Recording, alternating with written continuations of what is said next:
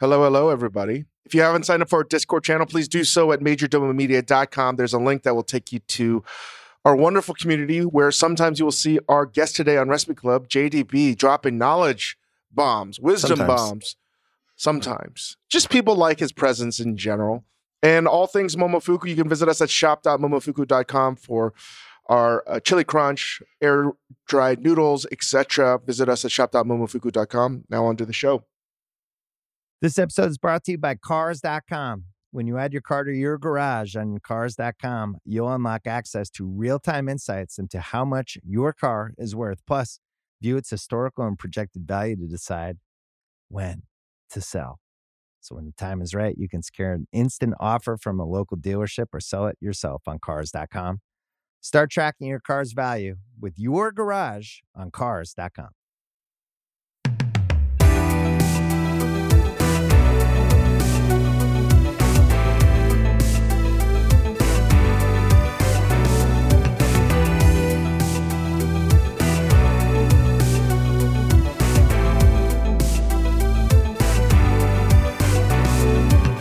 Welcome to Recipe Club, where we debate the best way to cook the things you want to eat.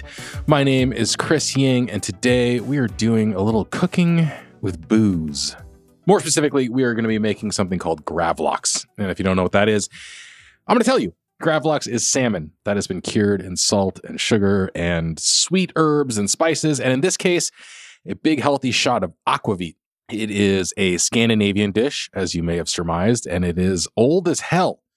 In fact, I'm reading about Gravlax right now, and it was invented in Jämtland, the area of Sweden where Magnus Nilsson used to have his restaurant Fäviken, for those keeping score, sometime in the 14th century, evidently by a man named Olafur Gravlax, who came up with this method of basically burying salted salmon and letting it cure for either a short time or a long time. Hence the name Gravlax, grav meaning to dig and lax meaning salmon.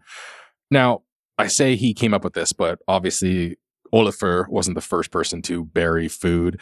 I think this is a tale as old as time. And I love it. I love the fact that before there was refrigeration or gas ovens or microwaves or stoves or anything, we humans would just look around and try to cook food in whatever way presented itself. This is some real primitive shit I'm talking about. I've got a piece of salmon and I'm looking at it and I'm thinking, what should I do with this fish? I've eaten it raw, I've cooked it over the fire, I've tried hanging it. I guess I can just dig a hole right here and stick it in there. And that's what Olafur Gravlax and many, many other humans across history have done. In fact, the ground has served as a traditional fermentation chamber for millennia. It is dark, it's cooler than the ambient air around, and it is protected from nosy wildlife. Perfect place to put a piece of meat or fish or anything that you are trying to preserve and keep for colder months ahead. But the ground is also an amazing medium for cooking, whether it's a clam bake or a Maori hangi or cochinita pibil or if you watch that show Korean Pork Belly Rhapsody on Netflix, there's that awesome scene of a whole pig just steaming in this earth oven. I highly recommend you watch this. I once spent a whole day making a hangi with my New Zealish friend Ben Shewry, the amazing chef from Melbourne in, in Australia. We spent hours digging a huge hole in a field in eastern Poland, then hauling these big heavy rocks from all over the place to our freshly dug pit, building this huge fire, letting it burn down, then loading this pig and all sorts of vegetables into our earth oven, burying it, waiting hours and hours and hours, and then digging it all up again. It was one of the single most exhausting and rewarding things I've ever done. So, my question to you is when was the last time you buried something? I just did a, a, quick poll of the people sitting around me here in the office, the Major Domo Media office. And Jordan says he buried some poop in the ground a few years ago when he was, you know, ostensibly camping or uh, somewhere where it's appropriate to poop outside. Noel looked at me sideways and asked, What are we in middle school? And Christian said he uh, planted some flowers one time. So, in other words, most adults, I'm willing to wager, haven't buried anything in a long time, let alone cooked something underground. But I look at my kids and these little weirdos get so much joy from just digging and burying things and then unburying them and then digging another hole. And like I said, there is something undeniably cool about cooking in the ground. I personally haven't done it in forever, maybe not since that Polish hangi that we made. And I just really feel compelled in this next year to bury something. I mean, other than my feelings that's enough of my hopes and dreams. Let's get into my conversation now with this week's recipe submitter, Evan Cooper, who makes lots and lots of gravlox. He says, none of it made underground. After that, stick around to hear how Dave Chang, John deBary, and I did with our overground cured salmons, aka gravlox.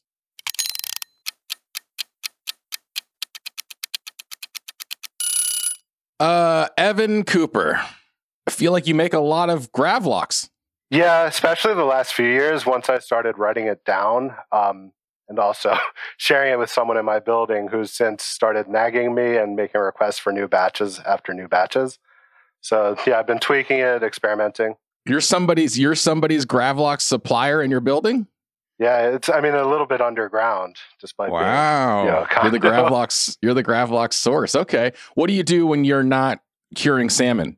sort of to be real like i'm not sure my long-term career but in the meantime i've been working with my dad to help run his business he had cancer a couple years ago and i kind of picked up tried to fill his shoes and stuck around since then just since it's taken a load off him but luckily he's doing well just a, a noble nobleman over here just curing salmon helping out pops uh, what's up with this this Gravlox fixation of yours? Do you have some sort of Nordic heritage? Are you just a Gravlox fan? I'm actually an Eastern European non-religious Jew, so maybe not Gravlox, but definitely lox and Nova was the thing I grew up eating.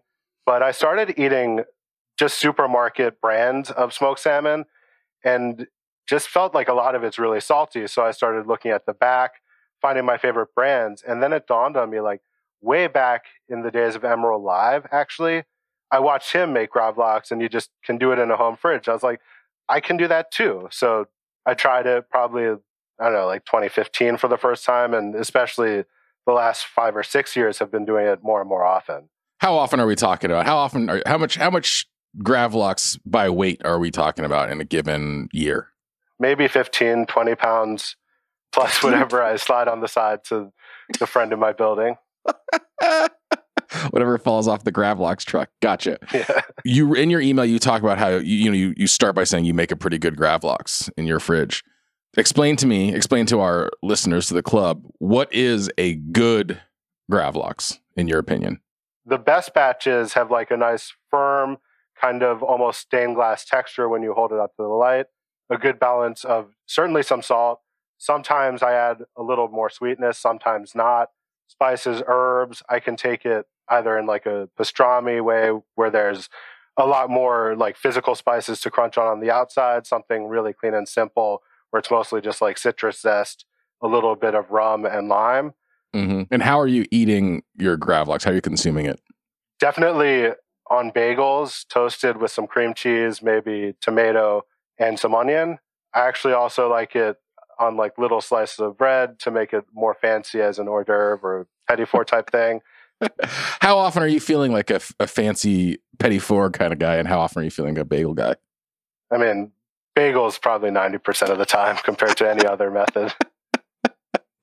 Uh, and let me ask you this: Where are you getting your salmon? What what what salmon are you looking for when you're making this? I've actually only used um, Atlantic salmon, it's probably farm raised, doesn't swim free. That tends to be the thicker, more tender salmon that is more rep- reminiscent of the lox that I grew up with. Any salmon would work. It's just um, I'd feel bad spending like an absurd amount on fancy salmon than having that be the batch that I screw up. uh, okay, and then finally, this is the edible spirits episode. So the mm-hmm. the focus, the spirit that you have sort of submitted here is aquavit which was not something I thought was going to come uh, our way. Are you an aquavit drinker, or you just is aquavit only play a role in your gravlox? Typically, I mainly use it for gravlox, The one that probably would be my favorite to drink was discontinued, maybe before I was legally allowed to be drinking it. Uh-oh. But that one had a little Uh-oh. apricot mixed in. a little apricot, a little apricot, a little Boone's Farm aquavit. Is that what you were drinking? A little aquavit uh, spritzer? Maybe. I mean, it, it was like something probably in like uh, Stuff Magazine or Maxim, you know, back in that period of my life. But I know, it just sounded interesting. It did have some of like the caraway and herbalness, and definitely was not just peach schnapps. We never outgrow the stuff in Maxim magazine uh, parts of our lives. Evan, come on, let's be let's be honest here. Does the aquavit add something in your opinion here, flavor wise? Do you like uh, the aquavit as the the alcohol cure? Yeah, um, the caraway, um, sometimes anise or dill, the spices typically added to aquavit tend to play really well with the northern European flavors that often also are introduced to smoked salmon or gravlax. All right, so any pitfalls, any obstacles that are lying in wait for me that I should look out for? To try to make the recipe easy, I went just by simple measures, but there's a big range in the size of salmon. If you use a much smaller or much larger piece, I would maybe adjust the salt and possibly the sugar a little bit, just going off the label at the supermarket. And otherwise, I mentioned it in my absurdly long email, but if you don't have Ziploc bags or a vacuum sealer, it might drip. So it's good to put on t- some type of pan that has raised edges to catch any liquid that might come out of it. Okay. That's a good tip because my wife will be very mad at me. I also love that you have reverse engineered this from the back of a package at the grocery store. I truly, truly love that that aspect of it. Uh, I'm excited, Evan. I haven't made Gravlox in a long time. I appreciate you sending this in. I appreciate you tackling the edible spirits challenge with this outside of the box approach. Uh, no problem. Great talking to you, Chris. Thank you.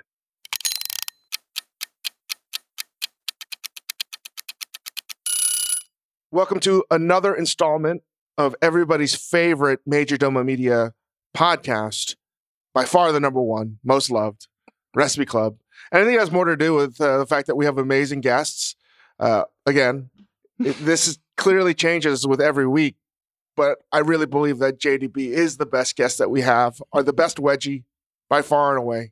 I've known you the longest too. The best So guest it's like- this week. at It's, it's just clear that he's my favorite. And what I wanted to say before we recorded, JDB, when you lower your tone of your voice, I like when it's I a do the very s- baritone thing. yeah, ASMR. My goodness. oh my man, goodness. Yeah. I think I have a career in ASMR, actually. wow, just keep on talking like that. I love it. I love it. It's got a Barry White like uh, rhythm to it. I love it. We should have an add-on podcast. It's just like a Major Domo ASMR, just me like narrating, like the phone book or something. And I'll breathe heavily over it. that'll be that'll be supplant recipe club as the number one major Domo podcast. Low tones and heavy breathing from Dave and Sean. the new hit. Uh, Dave was Dave was touting the Discord. Well, should we get into this? Dave, Dave was Dave was touting the Discord before we got started here, and that's where the Recipe Club season two winner will be crowned because we have once again opened. I'm getting air quotes from John deBary. Uh, we have opened the voting. If you've cooked any recipes this season, you got to vote on Discord and let if us you know let you did Chris. Ying win and Priya Krishna win, We there all will lose. be no there will be no season three of Recipe Club. Can you all tell which recipe might be in the lead at this moment? I'm dead serious, guys. Me too. Don't listen to these empty threats. Keep on making those green beans, everybody. I won't do my ASMR channel unless you make Chris Ying lose. John, John, JDB, I've actually thought a lot about this collusion um, between shit. Priya and Chris and how brazen it is. It's almost like, again, I hate to bring it up, like robbing the election. Yeah, it's very Trumpian. And this is how de- devious and deceitful these two fucking people are. oh my Okay. god! Okay. And I say that, that was like, I could have said that more strongly. All right. I want to. If this was written out, there'd be 16 exclamation points. Okay. This is what you could have done differently. And I know JDB is going to back me up on this, but you guys did it. It was like a layer of inception to think that, like, It's like in Top Gun when they're using the flare to get rid of the missiles. That's what you guys did. Misdirection. Misdirection by saying, "Oh, Priya chose Chris's recipe that he just made," and like, "Oh, of all the recipes of green beans, this was it." And it was such a nice, deceitful act of explaining to the audience when it's very clear what you two people could have done if you were truly altruistic, good individuals and good-hearted people, right? you could have just said, Chris Ying sent it in anonymously or a pseudonym. Interesting. Mm, but interesting. We need to subpoena their text messages. I think that's really. Yeah. Next thing you know, they're trying to buy Tesla We need the with Elon Musk. Yeah. Who's your best friend? Kimball Musk? Fuck you, Chris Ooh. Ying. I am I, literally. when, when, when the Zoom call's over, you know what you do? You wear that cowboy hat. You and Kimball just wearing that cowboy hat. I may be one of the Earth's least devious people. this is like That's this that's is the not. genius That's of exactly it. It's a long game. you're Keyser Uh, Soze. You're literally Keyser Soze. Well, How are we supposed to believe you that, oh, I'm the least devious person? That's, There's no one less devious than me. yeah, yeah.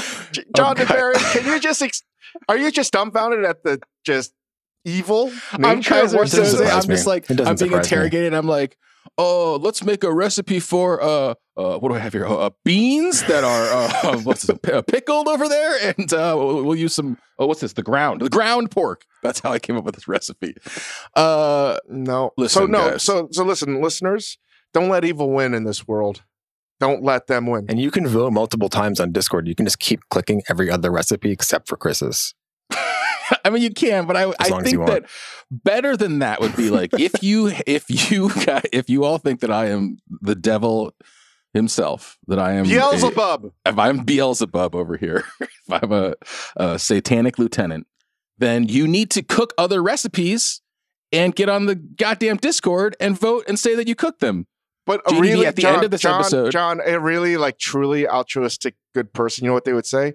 I recuse myself, and I I offered that last back out. time and I was called Yeah. devious. I already offered that. no, just take it out. You can do it. It's true, I could, but You feels see? pretty good. He feels won't. pretty good. He to won't. here. It, won't. it feels pretty good. Stop the the ring steal, of power Chris. feels good. Sauron. I was trying to find where I was trying to find JDB's strongest contender in here. I think it was the Lomo Saltado or um, Mm, the Lomo Saltado Lomo right. Saltado, so good, so yeah, good. That was really good. Lomo Saltado is currently running in third third place, I think, right now. See, So make some Lomo Saltado. I'll give you an opportunity to to to vouch for your candidate, to give your stump speech at the end of this. But anyway, join the Discord if you have no idea what we've been talking about for the last five minutes. This is all playing out on the Discord. Also, Dave and I locked ourselves, literally locked ourselves in a padded room the other day and decided to broadcast the Dave Chang show live on Discord. So that's another reason Wow. to get on there for random, ridiculous acts of uh, podcasting. Let's do let's do recipe club and debate the best way to cook the things you want to eat. What have you guys been cooking or eating that's interesting in your lives in, since we last spoke? JDB, anything? This isn't really a, a, a food mention, but I actually got sat next to Brian Ford at a Friends What? and Family at a restaurant in, in Brooklyn last week, like just randomly. Like they just No. plopped me down next to him, and I looked. He screamed like there was like it was like an issue in the restaurant because he was being so loud about it. And I was like, "Did you guys know? Like, did you put me next to him because they thought it'd be funny?" And they were like, "No, we have no idea who like that you knew each other at all." And so we Uh. had like this amazing moment. Yeah, it was just That's just amazing. finally we actually got to meet each other in real life. That was your first IRL encounter. First IRL. Yeah. Wow, that's awesome. It was everything I thought it Um, would be and more. uh, Chang, what have you been cooking at home or anywhere? I make four different breakfasts, two different for my kids. Then I make lunch. I make a big old. Now lunch is just a big asshole salad. Mhm. Now that we bought a big salad bowl, which is huge, it's important because then I can keep that in the fridge for lunch, and I make a vinaigrette. I feel like I'm working at Garde Manger station all over again at a restaurant because when I worked at Craft, I had to make Jonathan Benno, the CDC there, would make me make a different salad dressing every day. It had to be some variation. I'm reliving this because every day I make a new salad dressing and I'm running out of salad dressings, and I'm really stressed out about it. you like made a new salad dressing for service or for family meal every day? family meal, family meal, wow, wow, wow. Crazy. and uh, and I make dinner all by eight forty five, and then I run into the car to take Hugo to school at eight fifty. So I don't know what I'm making anymore because everything is made in a Fugue you state. know exactly. Let me ask you this, because we talked about this. Yeah, we talked about this the other day because I was rushing home. Chang was giving me a ride home. And I was like, I need to make dinner. And he was scoffing at me because he was like, "Pfft, I made dinner for my family already. It was done by 9 a.m. I was like, okay, fine. I didn't get ahead today. But when you make dinner ahead for the family and you leave it there, do you have to, do you ever like leave instruction for like Mhm. what needs to happen at the end? What do you do? hmm I put a yellow post-it note. So yesterday, example, I made uh, boiled chicken because I had to get rid of a, a chicken that I bought. That you know, I got to, I had to cook it. So I made chicken rice for lunch, and I kept it in the pot, so it'd probably be like closer to room temp for for um, lunch uh, when they ate it. So I, when I boiled the chicken, I added some savory salt. I added some red boat fish sauce, garlic, um, and I and I put that at a boil. I boil it for about 50 minutes, and I take that out and I put it in a strainer. As it's straining, I do all these things. I come back, so it, it's like just hot enough that it hurts, but I can like take the meat off the bone. So I take the breast meat off, and then um, I take three quarters of a pint, and I put that into the nabe, and I start cooking the rice with that chicken stock. I add a little bit more fish sauce. As that cooks for 12 minutes, right at the 11 minute mark, I slice the chicken breast skin off and I put that in the pot. And then I added like a package of enoki mushrooms and, you know, turned up the heat for like another minute. So I cooked about 13 minutes, let that sit. While that was doing, I made a ginger scallion sauce and that was done. While that's all going, I'm now ripping out the carcass. This is why I hate making chicken. It's a mess. And I made chicken soup and I made vermicelli noodles and I chopped potatoes, zucchini, and a few other things. And I set that aside with instructions. So I set aside the noodles. You don't want to leave the noodles in the soup because it'll get oversaturated. And I made a coleslaw salad for uh, dinner. And the day before that, I made pork pot pie for dinner. Ooh. Wow. Yeah. That's as much cooking as I do in like a month. Anyway, I know I just went on, but like that's just the past 48 hours. So I got to figure out the little sticky note system because my instructions, as I'm like yelling them as I run out the door, my wife is like, I'm not going to do any of that. because you're making shit like fondue and like you stuff that yeah, every night I'm like fondue. I'm just like, okay, Jamie, just make sure you uh, melt the Gruyere, Yeah. add a little alcohol. Um, no. So speaking of alcohol, speaking of uh, fondue, what a good transition! An edible spirit dish. The theme of this week we called edible spirits because we couldn't think of a better three, two or three word phrase for what we're talking about: cooking with cooking with booze, right? when you try see usually we do like a google result thing but this is ungoogleable edible spirits is not what you call this you get like a bunch of recipes for you know marijuana Did ghosts CBD come up? oils uh ghost edible spirits, Spirits? is that a is that a um a franchise of the twilight? Edible spirits? Something like that? That's the that's the fanfic. is that an anne rice novel? Ed- edible spirit. Uh yeah it's like summoning summoning your your the things you've already eaten. Uh I mean, you get nothing. Basically, you get nothing except for things that you don't that we we're not talking about, or you get the sort of thing that John was most afraid of, which was the edible cocktail. And we've talked about this a little bit before we get into like what we're actually here to discuss. John, do you remember from that era? Like, what era are we talking about, Yeah. guys? When we're talking about like the edible cocktail, give me like I'm talking about like 2007, 2006.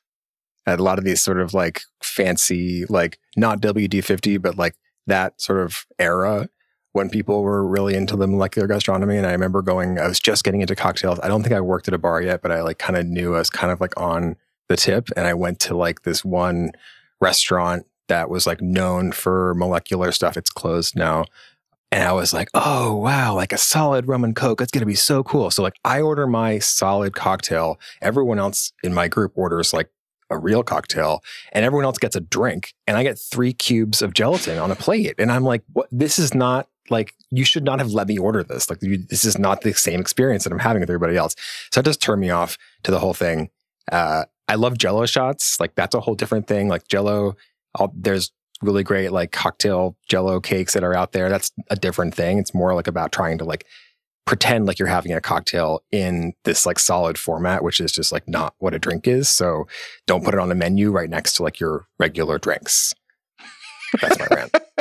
no one Uh, does it anymore, and the restaurant is closed. So I guess it's not kind of a moot point.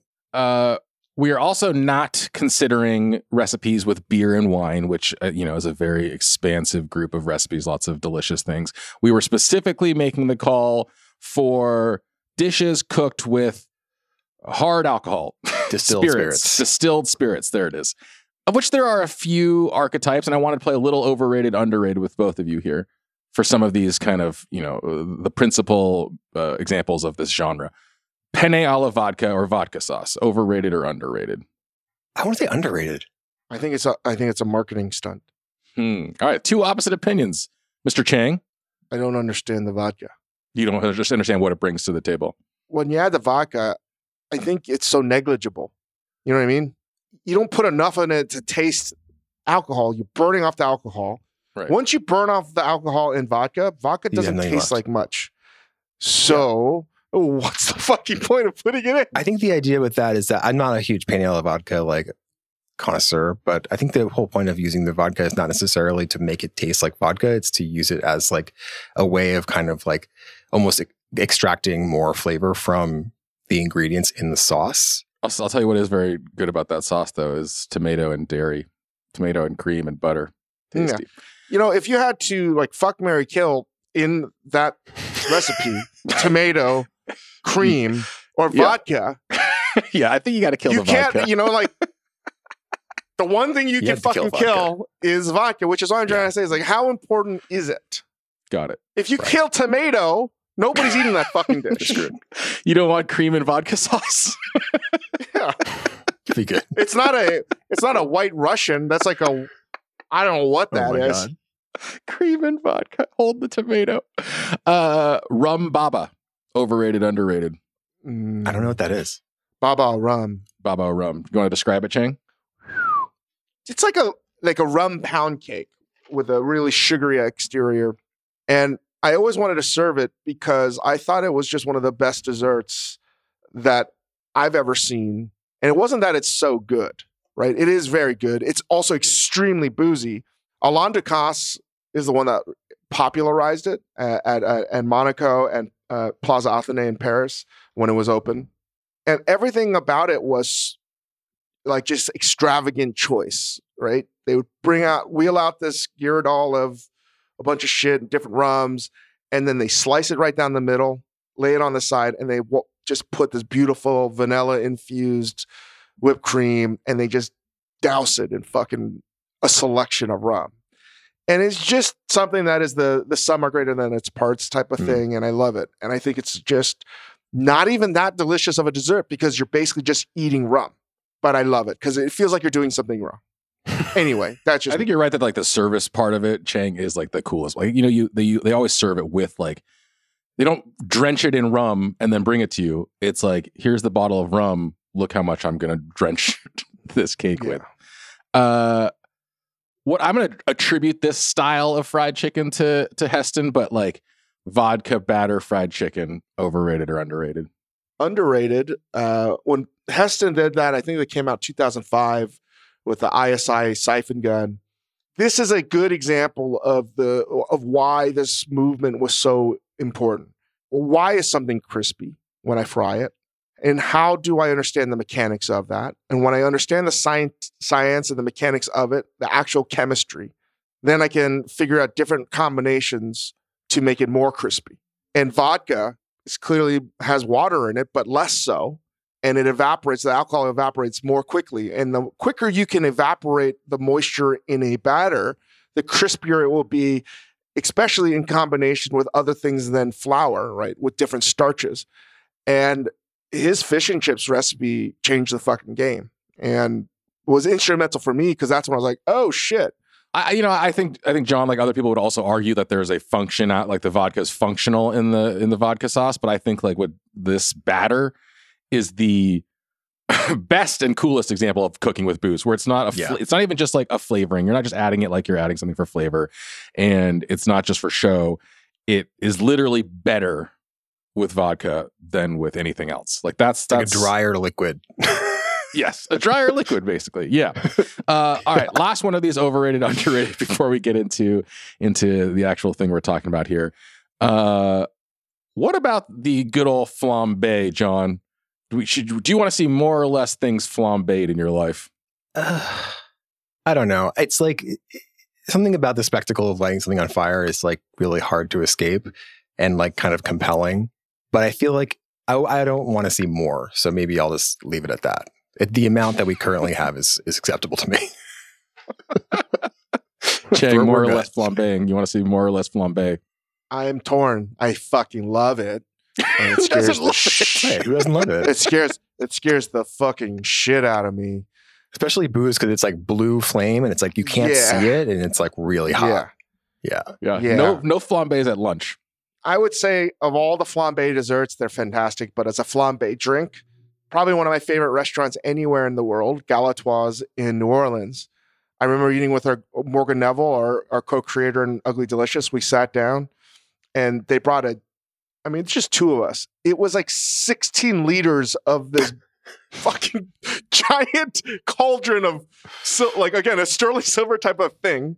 I, I mean, I swear to God, they poured like two, I don't even know. It was a, so, so much booze. And they light the fucker on fire, and it's it's so much heat coming off that, you know, it was Am like one of those like right? is uh, it just like they do it right on the table or something? What is it? Yeah. It goes in and then they pour it on the table. and I'm like, what the fuck is happening? But what are they I forget what I completely forget what they're serving. What are they actually serving? It's just no, there's some fruit in it as well. And Okay. here's the craziest thing. After a lot of the alcohol's burned off, and then you drink it, it's still like it's all alcohol. it's still boozy. Yeah. and that's that's the last thing I want to say on the general thing on alcohol cooking because I I think that this comes up all the time. Is like, well, you burn it off, you burn it off, but I think as Not Harold all of McGee pointed out many, many, many years ago, like you never burn off all of the alcohol when you are cooking with alcohol. So I Anyway. do in my stomach though. My stomach. his stomach burns it off. Harold McGee never tested my stomach. Check out my gut biome.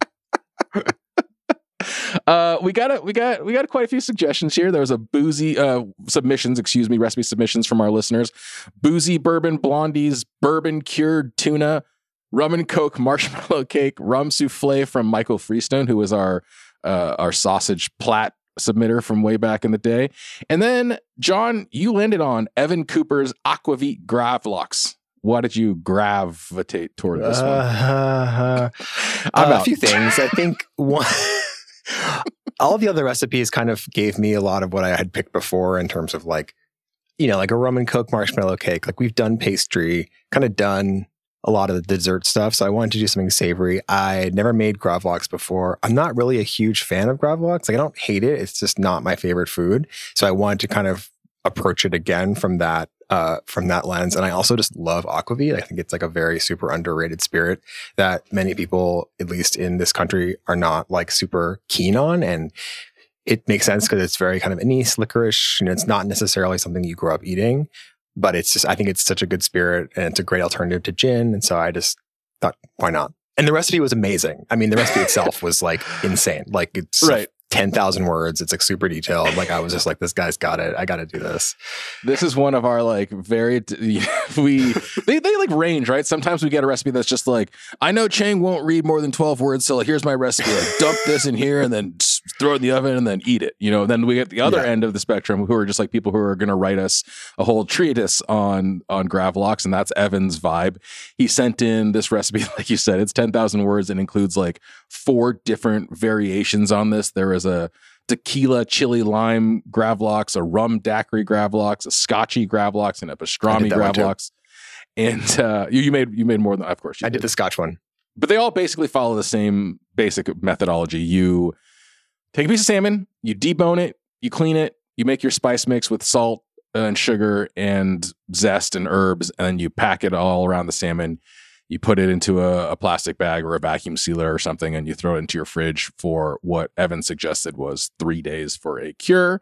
You know, if you don't know what Gravlax is to begin with, it's the Nordic cured salmon usually flavored with things that you would associate with the Scandinavian countries. It, you know, at the end of the day, you know, it's it, it'll remind you of lox, but it has no smoke or anything like that. Let's get into it. John, talk to me about Scotchy Gravlax. I mean, aside from this recipe being great, like he has like the theory of it up in the top and kind of giving you the breakdown of how it sort of works as a recipe and then gives you these variations. So it makes it very easy to understand like how you can riff on it if you were to do other ones. So I just love that.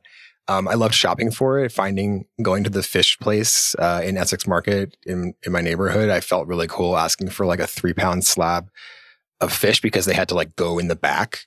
You know, it was like this whole special ordeal where they had to go in the back and find a solid piece of salmon. And also, like I, I was really exhausted from using my oven and all sorts of cooking implements for all these recipes. So it was really nice to have like a no heat recipe where it was just putting a bunch of stuff together in a plastic bag. Um, I just, I, I, it was a, a lot to remember to to rotate it every twice a day. Um, although I did get like a nice satisfying like thud, you know, after you slap it down in the Mhm. refrigerator. Uh, and I almost over cured this. Like I went to I went to a concert on Tuesday night, and that was like my day three. And I got back from the concert, and I was like, oh shit, I have to. Go. I had to like record myself like eating this fish at like eleven fifteen at night, um, but it was it was great. I thought I thought that the like uh, comparing the two, they weren't as distinct from one another as I thought they would be. Like I did the gravel, I did the um, aquavit one, I did the Scotch one. They were both good. I thought that the other seasonings in the uh, in the fish were actually what were more distinct than the spirits themselves. Like I would have used probably more of the spirit. And he says to use uh, a quarter cup. You can use even more than the recipe calls for. You can try this, but I would actually probably turn that even up and go even farther because I thought it was going to be like really boozy, but it really wasn't at all. Probably could have doubled the amount of spirits and it would have been cool. Although I don't know, maybe it's too wet for the cure to work. Maybe there's something physical in that. I don't know, but definitely could have room for more spirits, especially with the scotch because it's like you, you. I picked a smoky scotch. It would have been really cool to have like a super smoky, unsmoked salmon. Uh, how did you consume it other than late at night? um, I had uh, I also I I was curious about his suggestion to freeze it because I didn't really I'm not familiar with like fr- freezing you know cured salmon and how that would work and I froze some thought it out just now and tasted it and I think it actually might taste better frozen. I don't know maybe it Hmm. does something to the the liquid or something in in the in the meat but like I thought it was really good um, thought out. And I just sort of ate it like in strips just to really get a sense of the the flavor of it. I also had like a a bunch of bagels and, and cream cheese. So I did the classic. And this is this is going to be really disappointing. But I have, if you can see my two like very small cats here, I thought they would go nuts for this. I tried feeding it to them, and they were like, no. They just like flat out. They're like, huh, no. I have a really good. I have really good footage of them just like okay. I don't know if it's the spirits or what it was, but they just weren't weren't No. into it. Cat Ironic, ironically enough, not it's cat, it's cat cats. proof Gravlox. The main selling point is that no, I'm glad we just we need to cover this from all angles. So don't worry that your, your cats won't get into this. Uh, Mr. Chang, as of last night when I saw you less than 15 hours ago, you had yet to begin this one. No, no, no, no. I started it yesterday morning. I did it yesterday morning. Oh, you did. You did. Okay. Okay. Yeah, okay. Yeah, yeah. Talk to me. I randomly had a piece of farm raised Atlantic salmon that I I had. I uh, I'm gonna say it was probably 20 ounces, so not even three pounds, clearly. But um, I'll be honest, I didn't know what I had to do this week for Recipe Club. Which is which is just so painful as one of the people who tries to remind you of what you have to do this week. It's painful to hear that, but I got you. I got you. But I read the recipe and I decided to do a a cuvee of everything, basically. A little bit of all the five recipes that he made, that he gave us. A little bit, right? Confusion. Um, confusion. and when I saw, I, when I, I when I looked at this, I said, okay, three pound, three to five pounds gravlax. I have made proper gravlax before.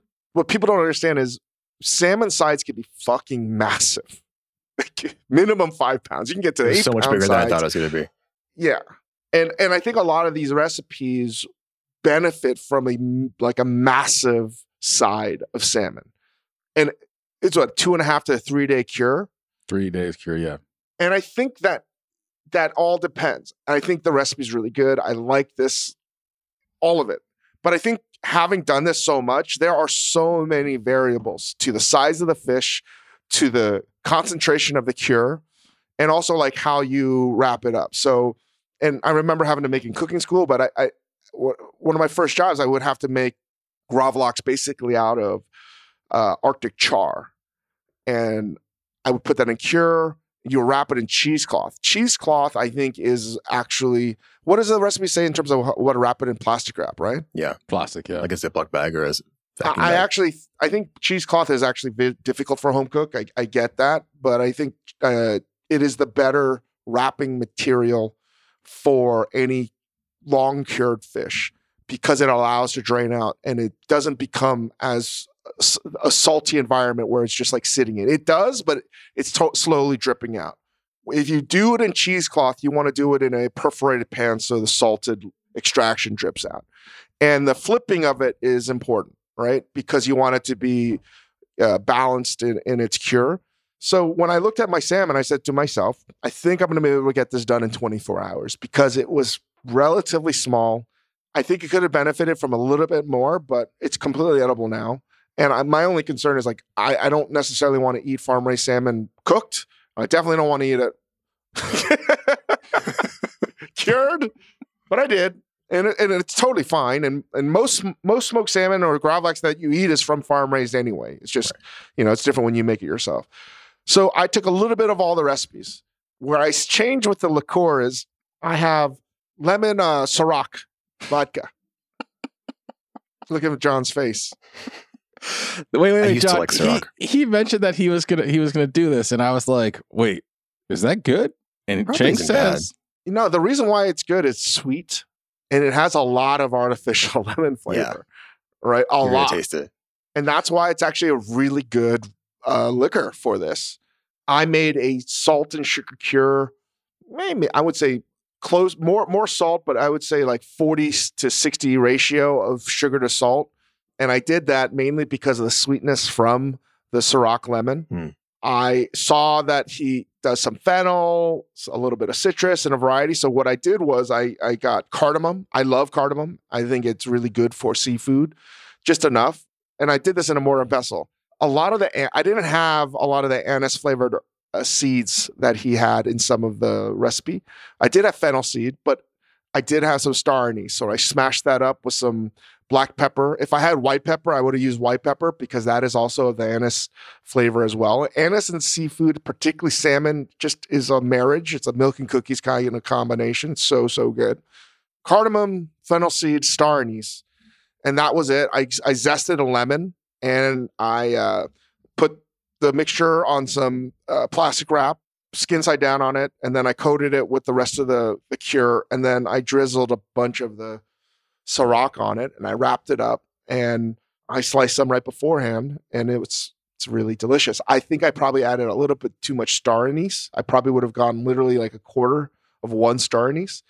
But once I wash it off, and that's another thing that's important, is washing off the cure and then properly drying it. You'll want to put it on a wire rack and if you have a fan, use a fan and let it dry for like maybe three to four hours in your fridge. I'm going to slice it and it's sliced great. What I don't have is a Yeah. nice yanagi, or you don't need a yanagi, but if you go to um, like Russ and Daughters, they have these really long, thin knives, and that's how you get those beautiful cuts. You can't really do that. I think it's as difficult or more difficult than slicing a, a Iberico jamón like well to do ground locks or smoked salmon locks slices. Very difficult to do. I didn't without like try. a proper without a proper long sharp blade. And yeah. even if you have the proper long knife, let me assure you, if you don't do this every day, 12 hours a day, you're going to be fucking terrible at it. I don't need your assurances, Dave. I demonstrated for myself how terrible I was at slicing this one.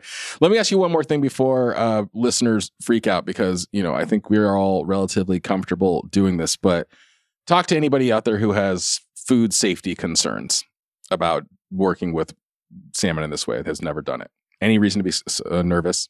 No, not at all. Because if you're going to eat it cooked, if you're nervous about eating it raw, then you shouldn't eat it cooked. The salt salt is such an important thing. People don't understand. That's how most of humanity got by without refrigeration is because of salt. It's to, it's an amazing, amazing food preservative. And really what happens is if you add enough salt to it, it changes the pH where it prevents the growth of certain bacteria and microorganisms from growing. So it's like, yeah, there- there's going to be shit growing, but it's the stuff that's good. And all the shit that will mo- most likely kill you isn't going to grow. So that's why it's important to add enough salt. I would say this if you're going to eat it raw, err on the side of fuck, that's too salty. Yeah. Right. right. Salt will salt will keep you alive in the short term, kill you in the long term. But this is also not something necessarily. I don't think that the Gravlox process is going to preserve this piece of salmon for like three months, though. This is like a short term cure. You can eat this for like what a week or two, right? Probably at the, at the No, most. I mean, I, I, I- I wouldn't. even that long. I froze half of it. Yeah. A couple of Gravlax. I think you got to eat like as as soon as possible. Okay. Hmm. Doesn't have people also that don't understand smoking fish is also in and of itself a wonderful preservation that prevents the growth of certain things. Gravlax isn't Yeah. smoked. So it's more of a fresh fish, not smoked fish. If you have smoked salmon, that can last a long time, whether it's cold or hot smoked. I would not do that with Gravlax. That's just me. Is there anybody on this call that prefers Gravlox to smoked salmon? Yeah, when it's done well, Gravlax is fucking amazing.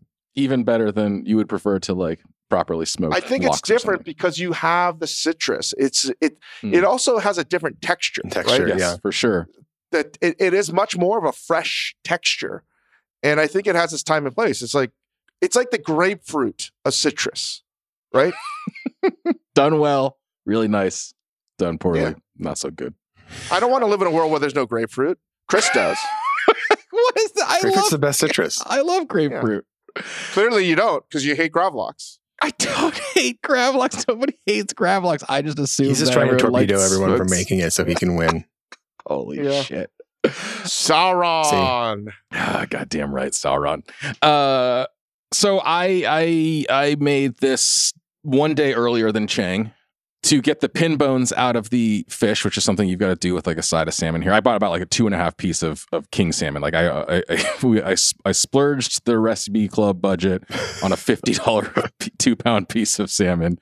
Uh, my wife bought, and I used her eyebrow tweezers to pull the pin bones out, which she's never that happy about. Next time you should just uh, try to thread it. The, the, the, eyebrow. That's the new way of taking the pin bones Yeah. out of salmon. Eyebrow thread it. uh, one instruction that I disagreed with, you know, Evan says to wash your salmon. I did not wash my salmon. I just wiped it down before doing any of this stuff. I agree that like I've I've made gravlax before with like a whole side of salmon. I had a smaller piece, and one thing that I did do was I trimmed like the belly and sort of like lower loin off my piece of salmon just because I wanted to avoid very different levels of cure. So I had like a pretty uniform block of salmon that I was I was making this out of. I wiped it down. I stuck with the aquavit. Actually, we didn't even talk about aquavit yet. John, can you explain aquavit and and its its appeal or you know Yeah, I'd say aquavit is sort of like a Nordic cousin of gin, and it's flavored with caraway, uh, star anise, um, other sort of like licoricey sort of flavors that generally aren't really that welcomed by by the American palate. But I think it's just a really good, a really good spirit, like a cocktail uh, ingredient, especially if you're trying to make something a little bit more unexpected. Um, and there's a producer in uh, in Oregon who does a really good one that I love. That's the one I used. Super underrated, I think. I went to the uh, I went to the fancy, cool art, uh, artisanal liquor store by our office, and they had. I know it's cool and fancy because they had sold out of aquavit. Wow. like who who I don't know. There There's was a like a, a busload of of Danish people or something had come through and drunk all their aquavit. I can't think of Aquavit without Dave Arnold because JDB, do you remember when, when Dave was doing all those skull pictures? The skull challenge, right? Yeah. The skull challenge? The what? This is like one of the earliest. This is like this is like predated like memes and and Oh, okay. like internet memes. but was- Nils, uh, Nils, who was the chef at Aquavit, was the head of culinary at IC, uh, French Culinary Institute. I think Nastasia Lopez was there helping out, but Yeah. he wanted to get photos. I I think there's a book of skulls of basically Like everybody. skulls? Yeah, no, Skull, skulls. skull. S K O L S. It's like the cheers. Oh, in- yes, I do in- know that. I do remember that. And the, the goal is to do a skull where it's arms out, elbows straight. And you, that. yeah, you gotta, you gotta go like this. That's the, that's the goal. But uh, or or you just do never like that. Yeah. Never works. And it was with Aquavit, and that's just you know. What, anytime the reading the that. recipe, Yeah. thinking about Aquavit, I was thinking about Dave Arnold scolding. But I want to just say, I'd love to see Dave Arnold. I hope there, you know, I hope there's a season three. I really do. Can I just simplify what Dave has said? Like, let's just let's just boil this down. Let's just put a poll on the Discord. If you want to just replace me with Dave Arnold Wow.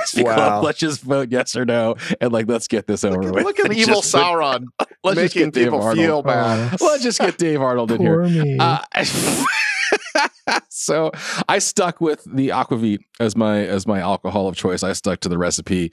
Uh, you know, I cured it all in the bag. These flavors are not typically don't typically make their way into my life. Um, and I know that there's dill in some, you know, Southeast Asian cooking. You know, there's dill in in uh, Vietnamese cooking. I know that caraway is a, a big part of, of Indian spices, but like honestly, if there's one way you want to make food not taste Asian, it's like put dill and caraway in it. It's like that's that's the general vibe I get from it.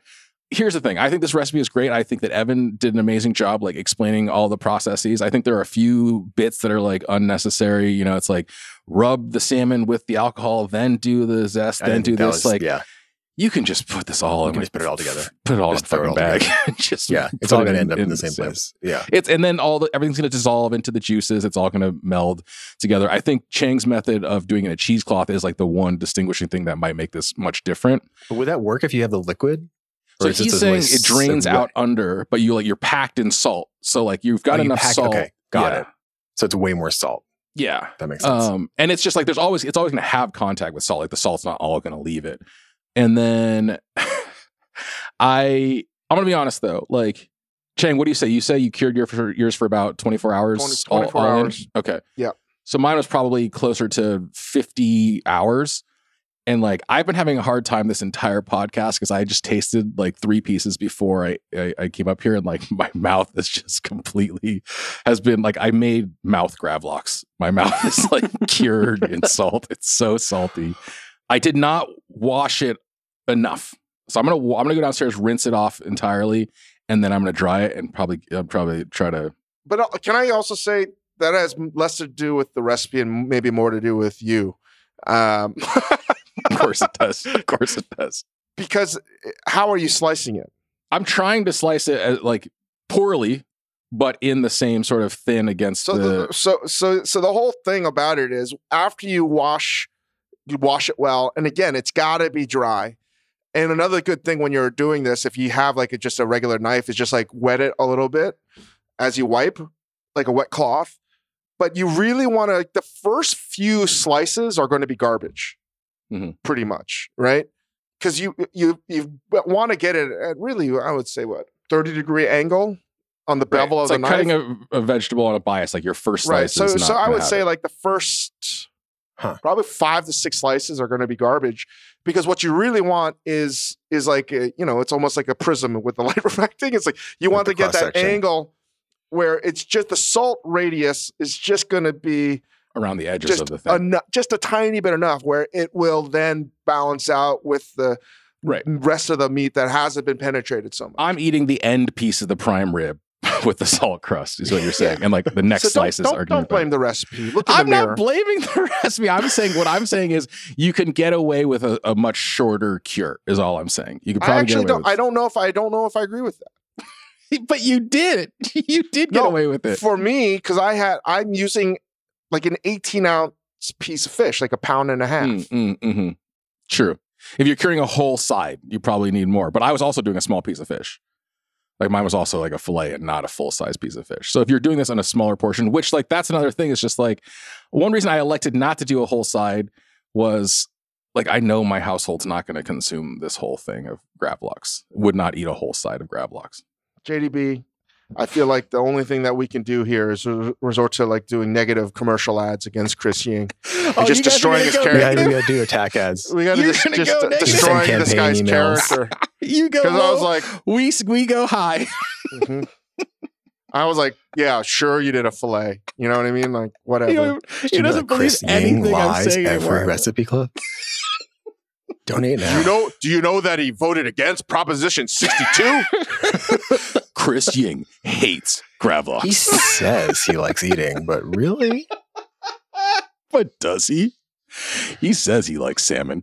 Uh, other than that, the only other thing is like, oh my Chris god! Ying pees on his neighbor's flower bed. Wait, how did you know that? I uh, I only pee on my own car tire, Dave. You know that. I uh, I need to sharpen my knives. Is my only other note yeah, on same. this thing. Holy shit, do I need to sharpen my knives? I don't know. I didn't know Chris Ying was a Iraq Gulf War veteran. Jesus Christ! he says he fought in Iraq, but Navy SEAL Team Six. but really, he just fought a rock. uh, I ate mine with what did you just did you just taste yours, Chang? You just ate it, just the taste. You didn't sort of consume it with anything. No, um, I I'm, I'm gonna eat it, slice it nicely. Um, I probably I have some sour cream. I might do that Mm. with a little with a little toast. It's a good recipe, and Yeah. if you understand the principle, and which is why I like the recipe that it is very flexible. Don't you lose sight of what it really is. You're curing fish in enough salt that will, you know, make it safe to eat and also make it flavorful with enough sugar. And you're adding all these other elements to flavor it. You know, once you do that, like it's really hard to make it taste bad. Yeah, Yeah. and I would I would add that this is one of those cool one of those recipes where if you've never done anything like this before, like it's fun to do this for the first time and see like the transformative Yeah, it was my first process, time, and right? I felt like I knew what I was doing. yeah, it's cool to see wasn't this happen. scary. You Yeah. know, John, here, here, here, here's your chance to give a stump speech. You can back this one. You can take this opportunity to back the Gravlox as your your horse in the race, or maybe give a little bit more love to that Lomo Saltado and try to boost yeah, I think it's too late in the game for this. This is it's already you know there's already been voting up when this recipe goes know. on. So I feel I like this was good, and you should you should make it. But you know the lomo saltado was really it's like the essence of Recipe Club. It's got everything. I agree. And it's also just not fair to this recipe. It's like cutting a veteran on an NFL team Yeah, in like October, right, you know? right. Good luck getting on another team because, you know, a really nice, thoughtful, empathetic coach would have cut them way earlier. I thought you were because it's just like cutting a veteran in the street. Just No, that's what you do, Chris. Yeah. he says he loves the troops, but this video of him cutting a veteran, Stabbed a guy. he stabbed a guy. All right, so John's backing Lomo Saltado to the end. Yeah, I got to I got to go with the the pony. That's my pony. Is it is it true you're going to be DeSantis's running mate? And it was your idea?